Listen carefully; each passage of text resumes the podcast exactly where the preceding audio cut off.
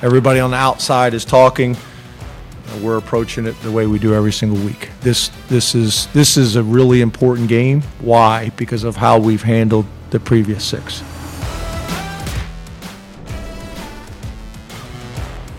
It's a big game, that's for sure, and a game that Penn State has not fared well in in the James Franklin era. I'm Greg McElroy. Welcome to Always College Football. Today is Wednesday, October 18th. We hope that you're enjoying the show wherever you're getting the show, and we appreciate you coming to us from wherever you're coming to us from. Whether that's the podcast platforms, whether that's Spotify, Apple Podcast, please subscribe to the podcast wherever you get the podcast. Leave us a rating.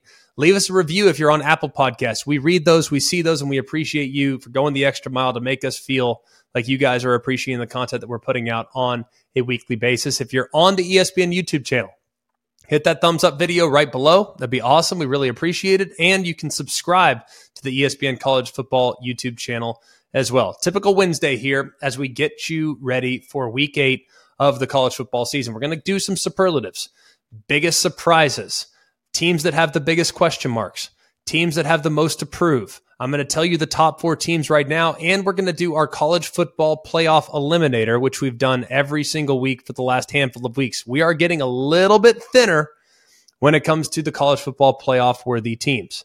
That list started about 38, 39 teams. Now we're down to 16. 16 teams that I believe have what it takes to potentially punch their ticket to the dance. So let's not waste any time. Let's get things kicked off with the college football playoff eliminator right now on Always College Football. College football playoff eliminator. We are back at it again. It's the week eight edition, and things are starting to give us a little bit more clarity. It's been a little bit tricky. We started this process two or three weeks ago, and we had 38, 39 teams or so in our eliminator. Now we're down to 16 teams which is pretty remarkable. We actually have some teams that are playing for their playoff life at the moment. We have kind of grouped them accordingly. If you haven't seen the show before, we don't do tiers. We don't do an order of rankings and things like that. We purely group teams up by what their upside is and what their resume is. And there's some teams that can't control their resume. It's not their fault. For instance, Michigan, it's not their fault that everyone they've played up to this point doesn't have a pulse. So we just try to group them accordingly. These are the teams that are still very much in the playoff mix. These are teams that have done an awful lot with a great win. These teams have passed a test. These teams have an elite win. These teams are one loss teams that have the horses to make the run.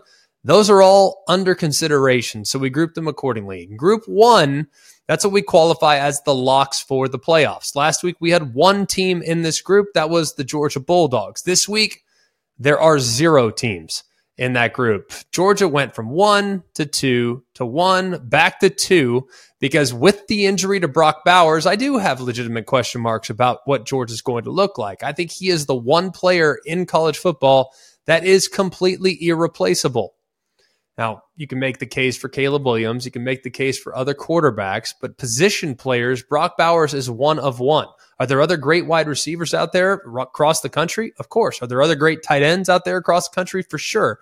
But this guy is not just a tight end. He's not just a receiver. He also gets the ball handed to him where he averages about 10 yards a carry. So he is one of one. He's a complete matchup nightmare. So him being absent is going to alter how I perceive what Georgia can ultimately be offensively. I'm going to drop them out of group one because I do not think they're a lock for the playoffs at the moment. Group two, however, has widened drastically. Last week, there were only one, there's only one team in group two. That was a team that looks fantastic and has a really, really good win. One team there last week, it was Oklahoma. They are holding steady. Of course, the Texas win, still a really, really good win. That's why they are still entrenched here in group number two.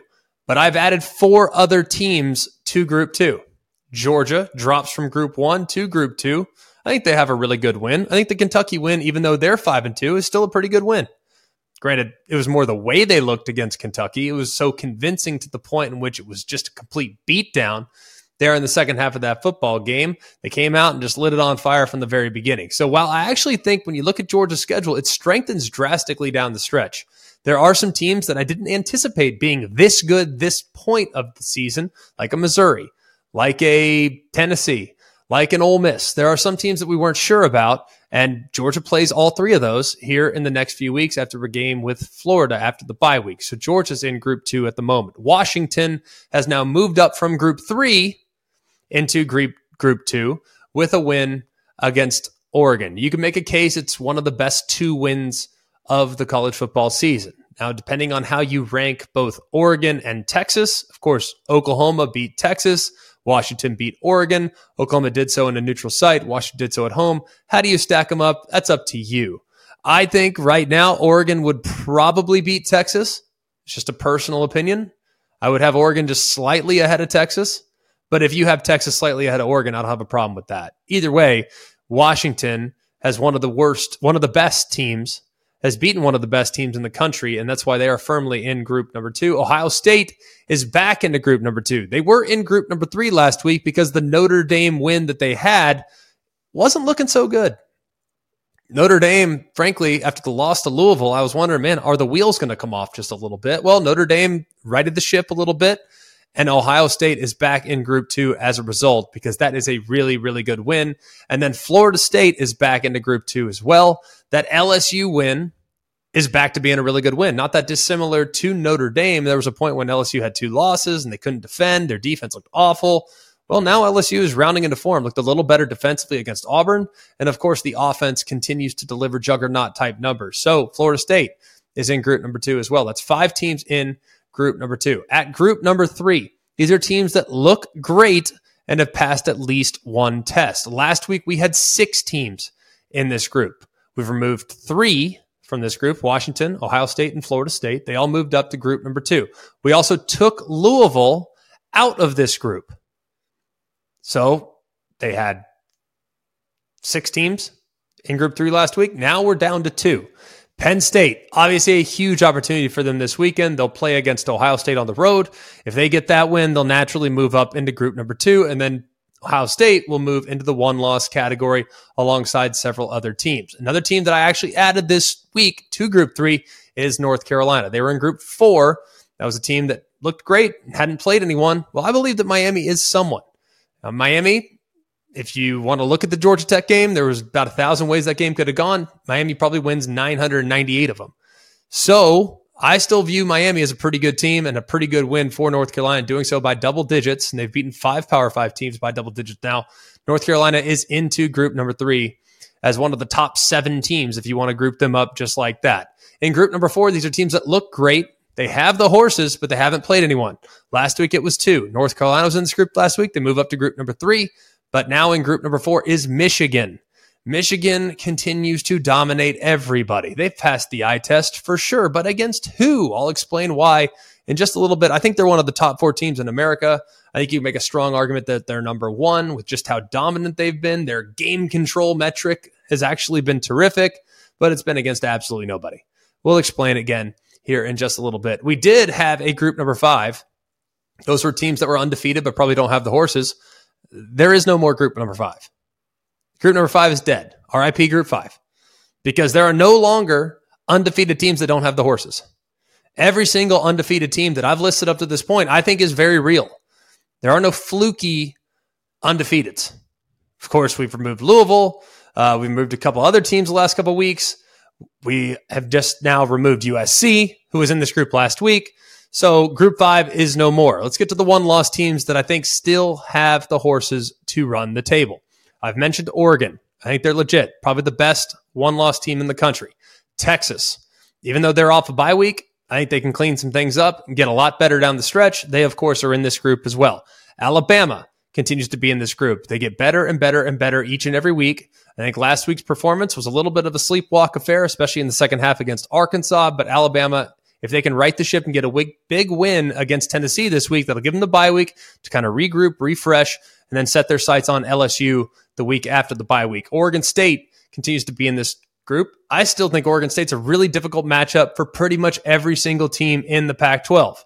Utah's in this group. Still questions about whether or not their quarterback's going to be back this year. They're now floating the idea that maybe Cam Rising isn't going to play this year. We'll find out. It doesn't matter. They continue to dominate opponents. They did so against Cal this past weekend. I'm keeping USC in this group for now. I debated possibly moving USC out, but I think if USC can somehow right the ship in the Pac 12, where I think they match up a little bit better against most of the teams they'll face, then maybe I'll feel a little differently about them. But let's get let's be real. It's a put up or shut up game this weekend. I'll get to that in just a second. Then Tennessee, I added them this week. I think Tennessee is good enough on defense to play with anybody. They run the ball and they're good on defense. That's a pretty good recipe. And if they can run the ball against the number one ranked defense in the SEC against the run, I think they'll be able to do that against most of the competition that they'll face on the schedule this year. So I added Tennessee to the one loss teams that might be able to make a run this week. But the good news is for those of you that don't like how many teams are in the one loss category, there are two playoff games amongst this group this week. Tennessee at Alabama, that's a playoff game. The loser is out, the winner is very much alive. USC and Utah. Of course, Utah travels to the Coliseum. That's also a playoff game. If Utah can get the win on the road, SC is out. If SC holds serve, they're very much alive, and Utah is out. So there are some playoff games that are on the schedule this weekend. And then some notable omitted one loss teams at the moment. I don't think these teams can run the table. I'm not a believer right now. I reserve the right to change my mind, but these are some notables. If you're thinking, man, I didn't hear my team and then we have one loss, well, there's a reason why. I don't think Ole Miss can run the table. Georgia's still on the schedule, have a difficult road trip to Auburn this week. I'm not sure Ole Miss can get it done. Iowa, they just can't score. They might be 11 to 1 in season's end, but I'm not a believer in them. There's, I think, the about a 1% chance of them beating whoever wins the, the Big Ten East. I'm not going to expect that to happen. I think Duke could lose this week. Obviously, at Florida State, they're a heavy underdog. If they win that game, then man, they will very much join the one loss ranks as one of the top teams. And then Missouri as well. Missouri, that schedule strengthens a bit down the stretch. They have one loss. They've done a great job up to this point. I'll talk about them again here in a minute, but I just can't quite include them in the group of aforementioned teams. I have given you a few teams that are giant killers. And by the way, last week, two of our three giant killers that we gave you last week actually won the game outright. Notre Dame beat USC, Arizona beat Washington State, thus eliminating Washington State and frankly knocking USC from the ranks of the unbeaten.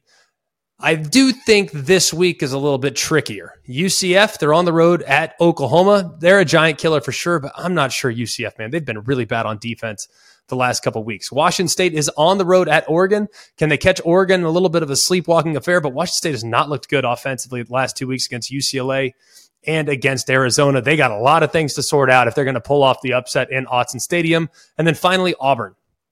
Auburn hosts Ole Miss this week. I would imagine this is a big one for Auburn. It's a big one. Okay. Hugh Freeze has probably had this game circled, knowing how close things might have can might have been between Lane Kiffin and Auburn. I would think that Hugh Freeze has had this one circled. They're a slight home dog against Ole Miss, less than a touchdown. So I would not be at all surprised if Auburn holds serve and gives Ole Miss their second loss of the season this weekend. It's mid-season and it's time to kind of look back and hand out some superlative awards.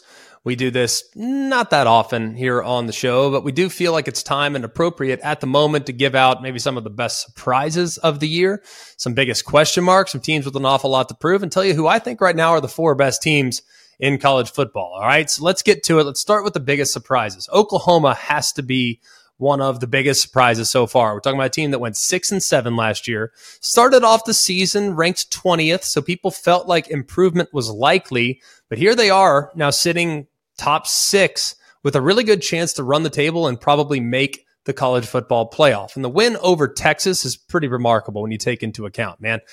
Teetered back and forth.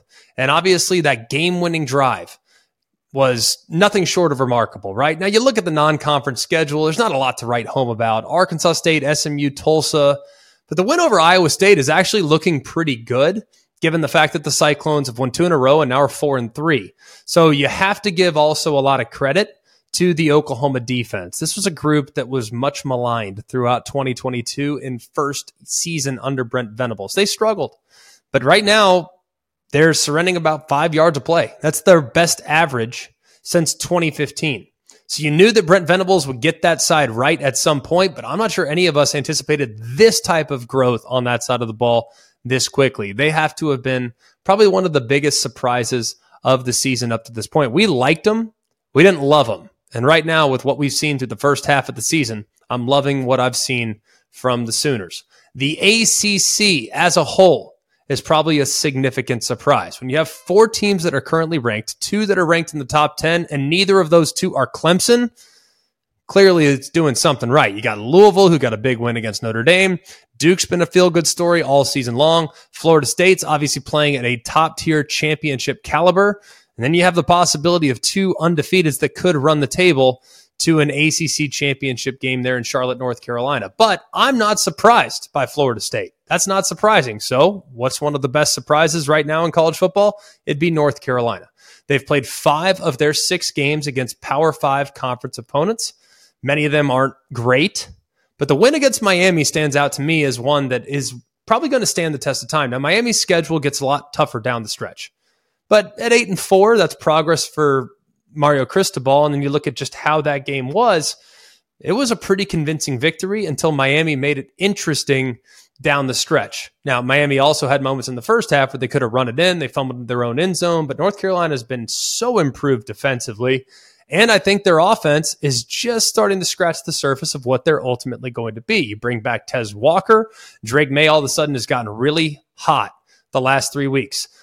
Touchdown numbers were down drastically earlier in the year. Well, over the last three weeks, he's got eight touchdown passes against no interceptions. You bring back what might be one of the most dynamic weapons in the ACC in Tez Walker, and they start cooking with gas. You already got Nate McCollum. You already got really capable tight ends in Kamari Morales, and you have Bryson Nesbitt, who I think is a matchup nightmare, plus JJ Jones on the outside. Man, this is a deep receiver corps and a capable rushing attack with a defense that can get after you if the other team is playing from behind. North Carolina has been a huge surprise. I didn't have them in the top 25 in the preseason, but now they're firmly entrenched in the top 10.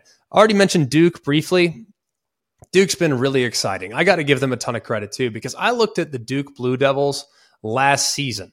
And while I was so impressed with what Mike Elko had done, I also acknowledged pretty quickly that they did so last year against a really underwhelming conference schedule. They didn't get any of the big dogs. They didn't beat any teams that were really, really high end. They beat the teams that were average. And as a result, their record was pretty dang impressive. Well, this year, it's been no joke.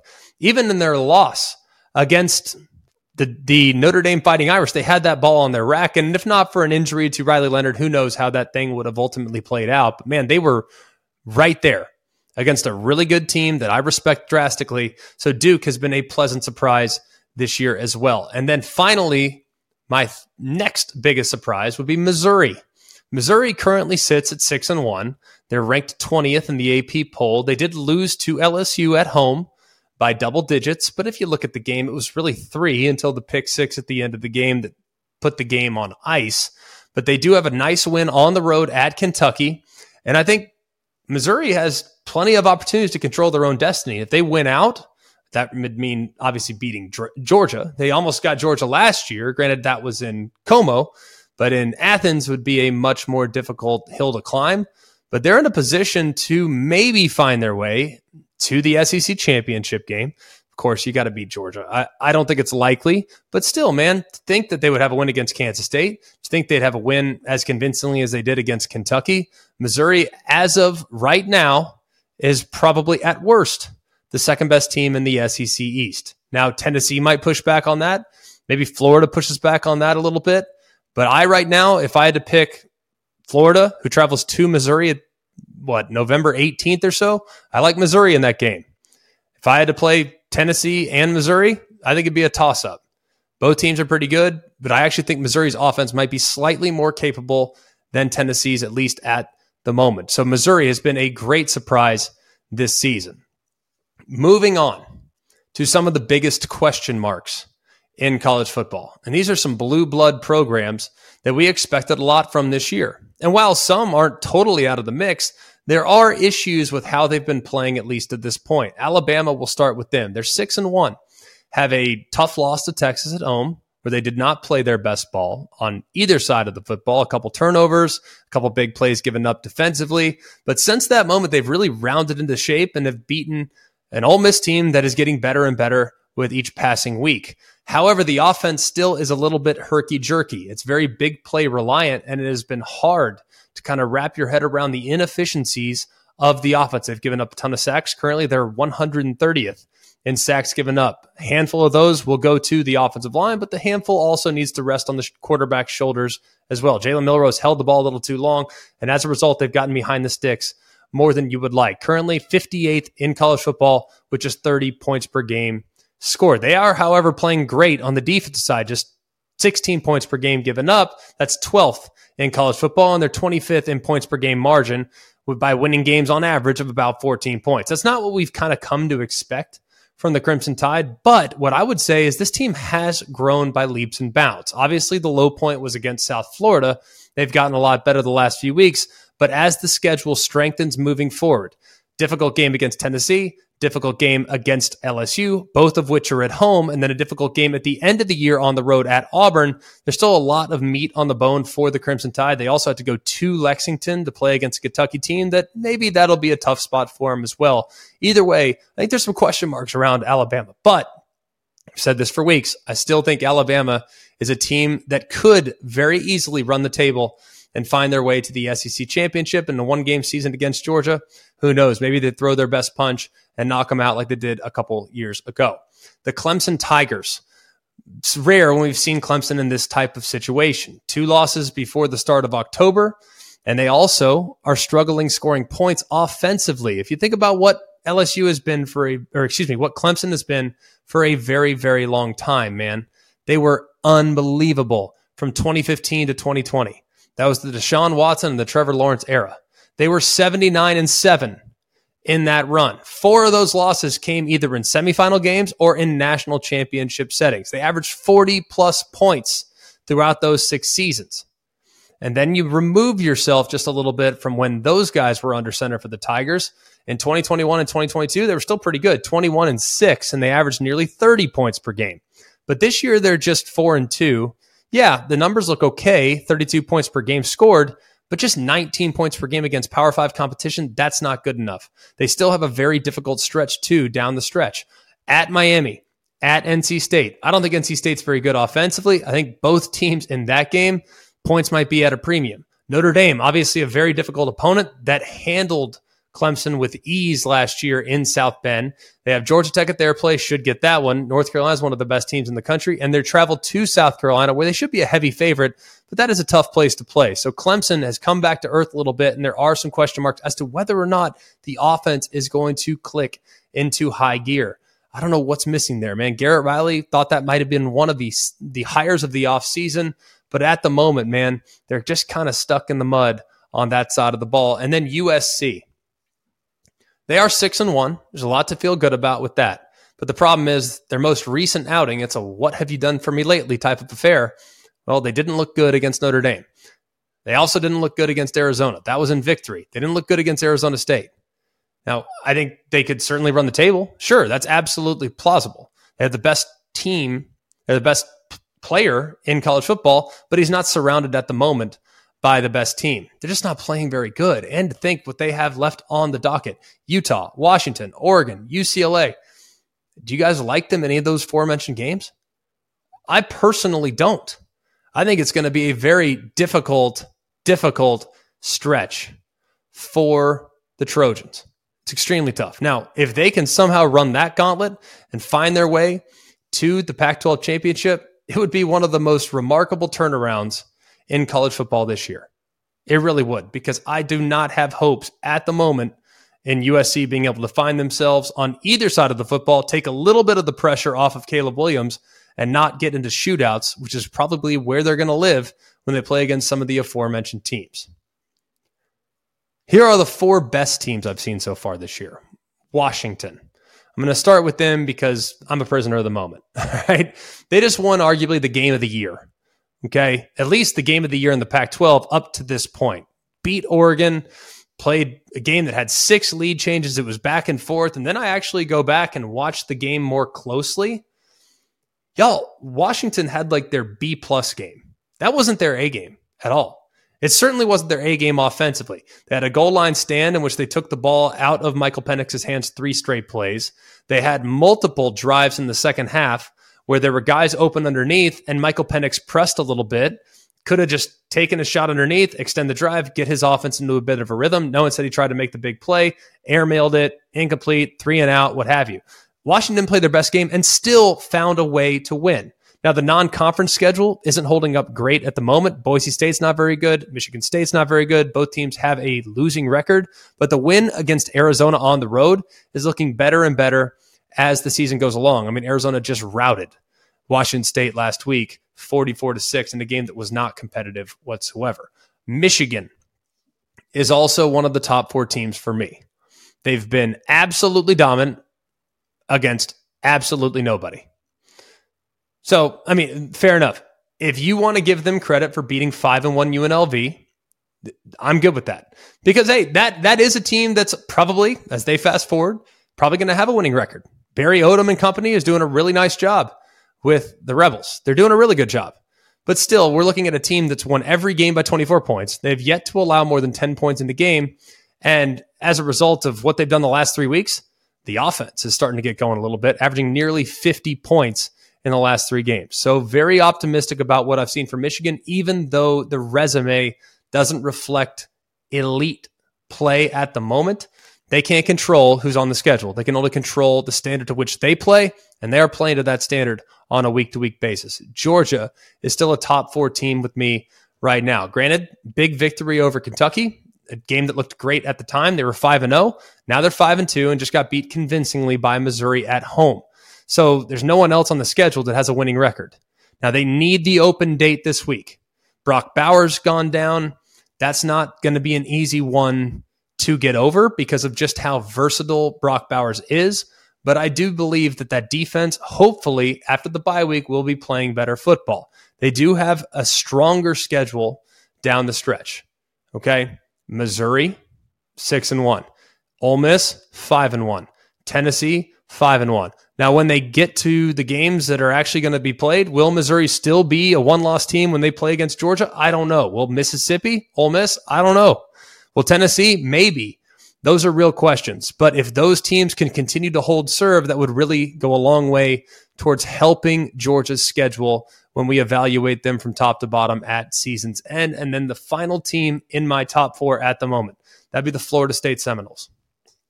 Now, their schedule actually pretty good. You beat LSU, you beat Clemson. Maybe they're not the teams that we thought they were in the preseason, but to do so both away from home, granted, LSU was at the neutral site, you go to Clemson and get the win. That's nothing to shake your head at. Florida State also looked probably the best they've looked all year against Syracuse last week. Their defense has been very up and down. It has not been great by any stretch of the imagination. They've had moments, they've had solid play at times, but they have seldom put 60 minutes together. They finally did so this past weekend, and it's appearing more and more like Keon Coleman's going to be a complete take over the game guy every single week, whether that's a, as a receiver or in the punt return game. Keon Coleman's doing things that nobody else in college football is doing at the moment. So Florida State would be firmly entrenched in my top four right now. Finally, teams with the most to prove teams with the most to prove. I'm starting with Penn State. Now, you're going to sit there and say, well, hang on a second. What, what do you, how can you possibly, Penn State's been rolling everybody. They're 6 and 0 against the spread or whatever it is. Well, yeah, I, I get all that. They have a win against Delaware, they have a win against UMass. Great. I mean, UMass is 1 and 7, but the schedule is going to get a little better. The win against Iowa, looks better and better and better as the week goes on. And that was not a convincing victory. That was a complete beatdown. Iowa is still in a pretty good spot, though, to maybe even represent the West in the Big Ten championship. The win against West Virginia, pretty good win prior to last week's Hail Mary loss to Houston. Here's the problem we have seen James Franklin's teams play really well up to this point of the season. In his tenure at Penn State, he's won 84 games. But just one of those 84 came against Ohio State. Penn State's lost to the Buckeyes eight times, including six in a row. And the one game that they won against the Buckeyes was the result of kind of a fluky kick return block field goal to the house. Now, can they do it again? Absolutely. It can definitely happen. And they've had plenty of opportunities. 2017, they had a chance to potentially win that game, if not for JT uh, Barrett's heroics down the stretch. The good news is it feels like Penn State's defense is as good as it's been in James Franklin's tenure. They lead the nation in fewest yards allowed per game at 193 yards a game given up, fewest yards per play given up. That's 3.42. They also lead the FBS in pass efficiency defense and surrender just one passing touchdown. That obviously will be put to the test this weekend. But if there's ever been a Penn State team that could break through, it feels like this is the one. But we got to see it to believe it. So they have a lot to prove this weekend when facing off with the Ohio State Buckeyes. And then finally, this is teams with the most to prove. How about the new Big 12? How about the new Big 12? Now, they lost a bunch of non conference games. Not ideal. Baylor's been disappointing. Texas Tech's been disappointing. TCU's been up and down. K State's been up and down. Texas and Oklahoma in the league are a combined 5 and 0 against Power 5 teams. Well, technically 6 and 1, but that includes a loss by Texas to OU. So they're 5 and 0 against everybody else not including each other. They are a combined 11 to 1. The rest of the league right now is 42 and 34 without Texas and Oklahoma. The league is just 23 and 38 against Power 5 competition and they're just 8 and 6 against the group of 5. So the new look Big 12 is not in a good spot right now and there's a lot of teams that have to prove an awful lot down the stretch because right now they are being buoyed up by two teams that are leaving the league starting in 2024. Time to move forward into our midweek mailbag, and we so appreciate all of you that have submitted questions via social media at always CFB on both Instagram and on Twitter. Continue to submit these. Take a look on Mondays. We usually tweet out the mailbag asking for the questions. So give us a follow, submit your questions, and we'll get to them on the Wednesday edition of Always College Football each and every week. Let's get things started with Jared Owens. Does UNC have a legit college football playoff chance? The answer is yes. Now, the schedule is difficult. There are plenty of games that are losable, and we have seen North Carolina in the past not play great down the stretch. We've seen North Carolina be dynamos offensively, maybe occasional liability on the defensive side, and then they lose to Georgia Tech. So, yes, I think North Carolina's ceiling is up there alongside some of the best teams in college football. But their floor, at least if history repeats itself, is that they can also lose to anybody on their schedule. So I just want to see consistency from the Tar Heels. I believe they'll have that. They came up short last year. It was a great learning experience for them. So I'd anticipate their best football being in front of them. Let's go to Shane Cowden. Lighthearted mailbag for this week. I'm really missing the NCAA football video game this year. I would be that guy running the triple option with Tennessee ball control and defense. Appreciate the message, Shane. I think the NCAA football game is going to be awesome. I played it when I was a kid. I'll probably play it as an adult. I look forward to that. But what I'm wondering is why are you worried about running the triple option with Tennessee? Ball control and defense. Just run your offense right now. You guys are the number one ranked rushing defense in the SEC, and you have a defensive line that has been outrageously disruptive, and you can put a lot of pressure on the opposing quarterback. So while it's not the traditional triple option that Josh Heupel is running there in Knoxville, Tennessee, if you just run your offense, man, you are ball control, taking the air out of the football, shrinking the game, and winning ugly. I think it's a good recipe personally. I hope it continues as they move forward in the season. Let's go next to John Bradley. Utah's Cam Rising is a senior. What's the most he could play this season and still have eligibility left for next season? If he doesn't play at all in 2023, will he be eligible to play in 2024? The answer is yes. He would get a medical red shirt if he doesn't play this year and would be eligible in 24. But I have seen a million examples. Cam McCormick at Miami is a good one to look at. He's actually now applied to play his ninth year of college football. He's had a bunch of injuries, had transfers, COVID. COVID's just thrown eligibility for a loop. So I would imagine if you apply for an extra year of eligibility, you can probably get it nowadays. It's difficult for me to wrap my head around, but I know for certain that if Cam Rising doesn't play, then he would be eligible to play in 24 for sure. That's because he would apply for a medical hardship, he'd get it, and he'd be ready to roll next year. But if he does play, if he played four games or less, would he still be eligible? I think probably because there are examples in the past in which guys have played three or four games, got hurt, lost the rest of the year, applied for the medical exemption, and they got it. So it just is a situation by situation uh, event to look at. And I would assume that he'll probably be good to go, depending on how much time he misses down the stretch. Let's go to Ryan Willis. Can Mizzou win the SEC East? Kind of answered this one already a little earlier in the show. They gave Georgia all they wanted last year. I think their quarterback needs to play a little bit like he did against LSU and a little less like he did against Kentucky. But they have the weapons on the perimeter, and I think the ability on defense to disrupt enough what the opposing offense is doing to make life very difficult. I've been thoroughly impressed with how they've played this season and think that they play their very, very best game. They can probably play with just about anybody. But if they play anything less than that, they don't have a chance. If Georgia plays their best game, Mizzou plays their best game, Georgia will win the game. If Mizzou plays their best game and Georgia plays their BB plus game, then hey, that gap becomes a little bit smaller. And maybe you could win the turnover battle, steal some possessions on special teams, block a kick, what have you. Then it becomes a little bit of a toss up for sure. And let's finally go to Zach. What do you want to see the most from Florida State against a very good Duke opponent? This is going to sound like coach speak, but with Florida State, all I want is consistency and you guys that have watched the Seminoles, I've been watching them forever. I've watched this team play up to the level of competition, then down to the level of competition. I've seen one quarter of elite high level football. I've seen pathetic football at times. Look at the Boston College game. It's almost like first half was bad, end of the second quarter was not so bad, third quarter was great, fourth quarter was bad. It's like up and down with Florida State. But the good news is what we saw last week, if they can repeat that performance down the stretch against every single opponent, they should be in really good shape. Now against Duke, they're going to be really sound. Duke's not going to give up big plays. Duke's going to pressure Jordan Travis, so he's going to be really smart with his outlets. And they're also going to have to do a really good job of breaking tackles because Duke doesn't allow very much of that. Every yard you gain against Duke is earned. They don't give freebies. They don't give cheap ones. So you're going to have to be really smart and tactical with how you attack Mike Elko's defense. I think it's going to be tough to run the ball too because they're pretty stout in the middle.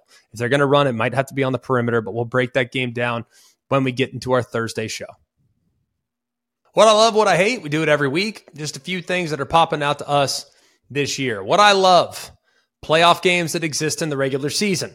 Will we have playoff games when we get to a 12 team format, 16 team format, whatever we get to down the road? Sure, but it won't feel quite as impactful. This week, I think there are two in which the loser is out, the winner stays alive. Tennessee at Alabama, Utah at USC. If you want to take it a step further, you could say in a roundabout way, Penn State and Ohio State might actually be for a playoff spot as well because in the event in which Penn State loses to Ohio State, let's just say Ohio State protects the home field, Penn State loses, and then Penn State beats Michigan, then Michigan beats Ohio State.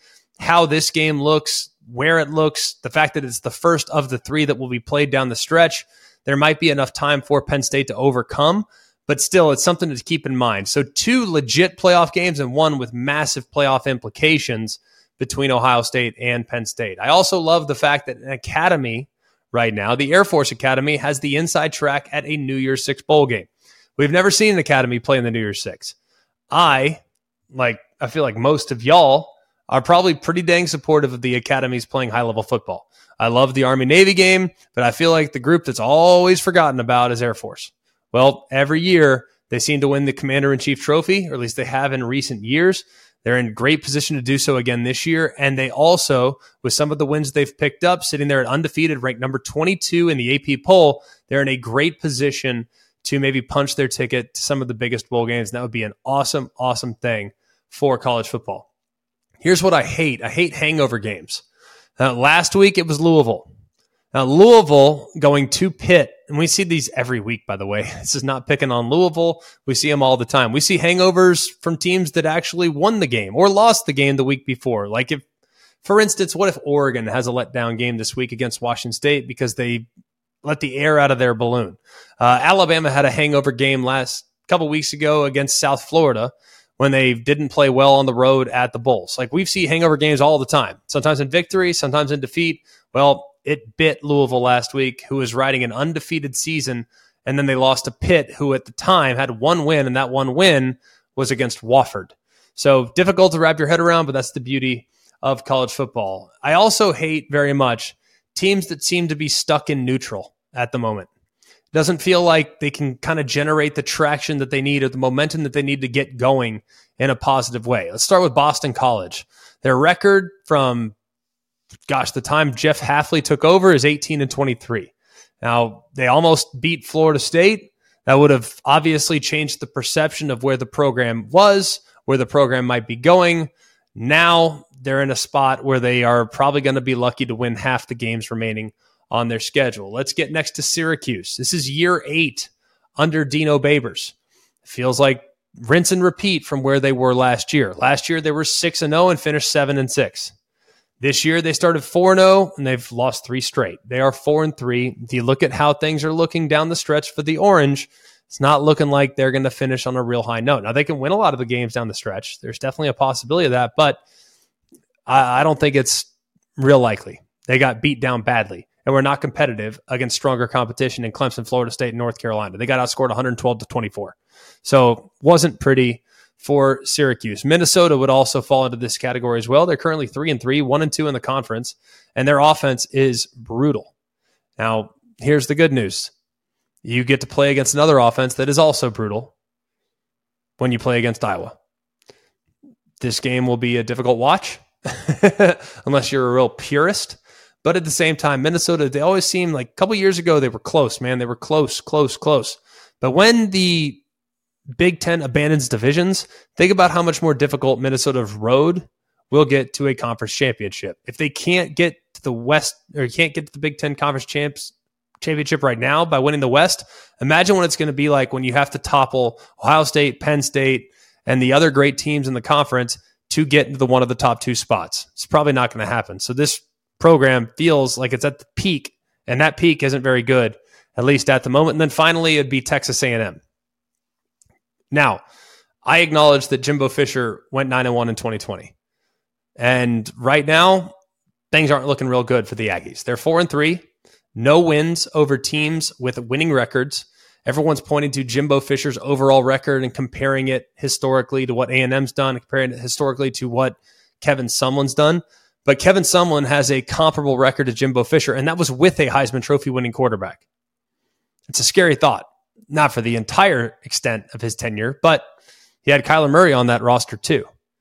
So really had two Heisman Trophy quarterbacks on his roster, couldn't retain one, had another one that lost some games that were some ways inexcusable. But Jimbo Fisher, while Texas A&M's career historical winning percentage is just over 60%. Jimbo Fisher's sitting at about 64.